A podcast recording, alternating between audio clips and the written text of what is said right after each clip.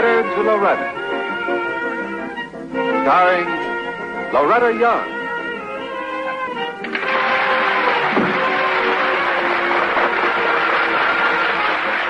Hello. I received an awfully cute letter last week from a little girl, and it's a very fond one, too. Dear Mrs. Young, she says, who is clapping their hands every time you walk into the living room? How many kids you got? Nobody claps for Mommy. Lots of love, Betty Jane Herman. Well, lots of love to you, too, honey. Now, first of all, there's no connection between that clapping noise and my three children. Although they can make more noise than that any time they put their minds to it. And now, about this living room. Well, it's a copy of my own living room at home. And I have about, oh, 75 friends here who bring my living room right into yours each week. Magic, isn't it? How about it, fellas? Say hello to Betty Jane, huh? Hey, it's Kaley Cuoco for Priceline. Ready to go to your happy place for a happy price? Well, why didn't you say so? Just download the Priceline app right now and save up to 60% on hotels. So whether it's Cousin Kevin's Kazoo concert in Kansas City, go Kevin, or Becky's Bachelorette Bash in Bermuda, you never have to miss a trip ever again. So download the Priceline app today. Your savings are waiting. Go to your happy place for a happy price. Go to your happy price, Priceline. Hi, this is Barbara Feldon, and you're listening to TV Confidential. Ed Robertson, law author, guests Christopher and Linda Lewis. They are the curators of the Loretta Young Estate, which oversees the legacy of Christopher's mom, Loretta Young, the first actress to win both an Academy Award and an Emmy Award. 2013 marks the 100th anniversary of the birth Loretta Young, as well as the 60th anniversary of the premiere of the Loretta Young Show, one of the first and one of the best dramatic anthology shows from the golden age of television. We'll continue our conversation with Linda and Christopher in just a second, but first, this portion of tonight's program is brought to us by our friends at Front Porch Realty Group, a group of realtors in the Northern Bay area of California that, that is dedicated to finding the solution that is best for their clients, whether you're a first-time home buyer or are looking to sell or lease your property in the Bay area. Check out their website, frontporchrealtygroup.com for more information on how they can best help you. That's frontporchrealtygroup.com. I want to touch on the fact it was it was filmed in black and white because on, on one of on one of the extra features, your, your mom talks about how she thought about going to color at one point because around by, by the mid 50s, mid to late 1950s, more shows were be, were beginning to move into color. Right. And uh, at the time she said no because it, she thought it was cost prohibitive if she had to do it. But if she had to do it again, she may have gone to color because she thought it would have made the show a little more timely. I don't agree with that. I think there is a charm to the black and white, not only because it's the era, but because of you know the type of show that it was. I, I think you would have lost some of that had she gone to color. Yeah, I can I can kind of agree with you. I, I remember being around during that discussion, and uh, the pressure to go to color was NBC's, of course, because uh, the show was on NBC, and NBC was pioneering color. I mean, they were the first network really to get into full color and so forth, and and they did fight against it. And you're quite right. The the excuse they used was oh, it was cost prohibitive because of the deal. Of course, that could have been overridden. But I think in the long run, you're absolutely right. In retrospect, 50 years later, I mean, I'm glad it's in black and white in a way because it's very noir, you know, gives it a noir look. It puts it in a specific uh, time frame in our minds of, of uh, Hollywood and so forth and, and uh, television.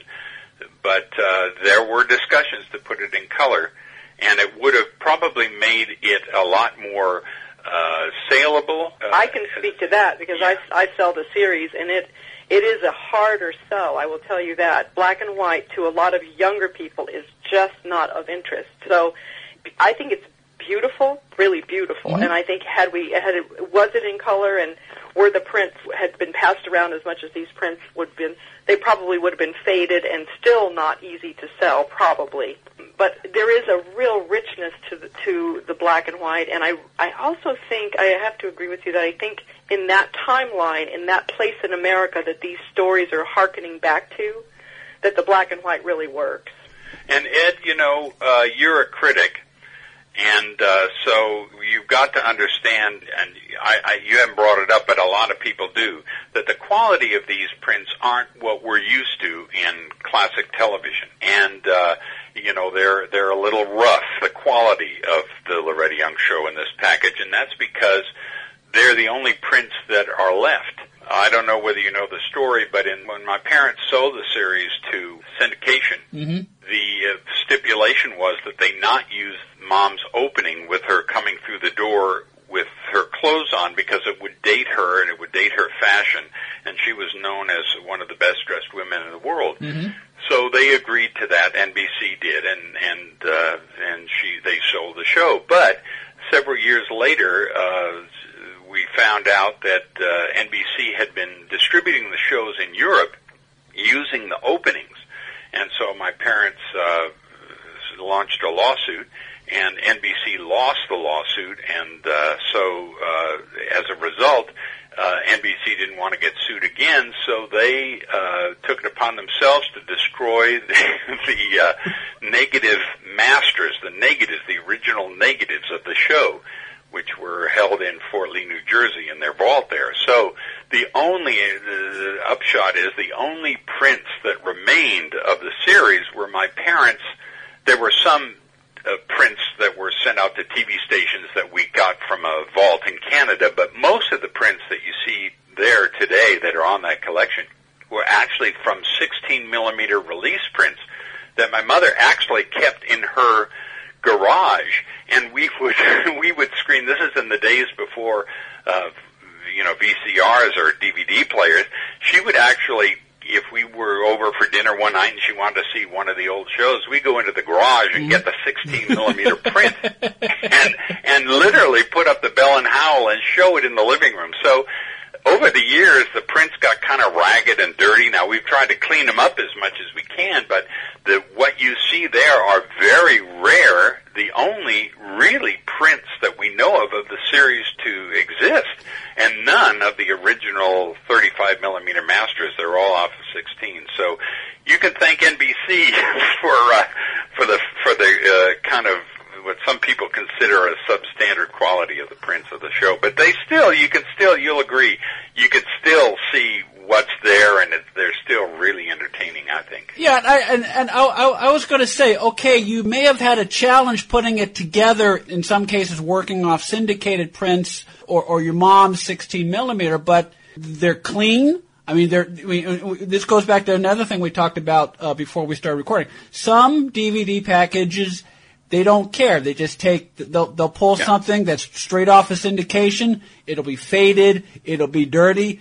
That's not, that's not the case here. These are very clean right, prints. Thank you. Yeah. Well, we took time in doing that in our transfer, and Shout Factory and Timeless Media, who's their partner in mm-hmm. this, um, are very, very concerned about all that, and they wanted the best quality. Of course, they have a reputation too, mm-hmm. and they wanted the best quality prints possible. So what you see is the best we can get out of the situation with the technology we have. Now we're hoping, you know, 10 years from now that there's a uh, restoration. maybe one, maybe one of your uh, audience members knows where that all those 35 millimeters were were actually uh, spirited away into the trash, honey. Yes, well, if it's not in the trash and somebody knows, be sure and call Ed, who'll call us, right? Yeah, right. there, there, there you go.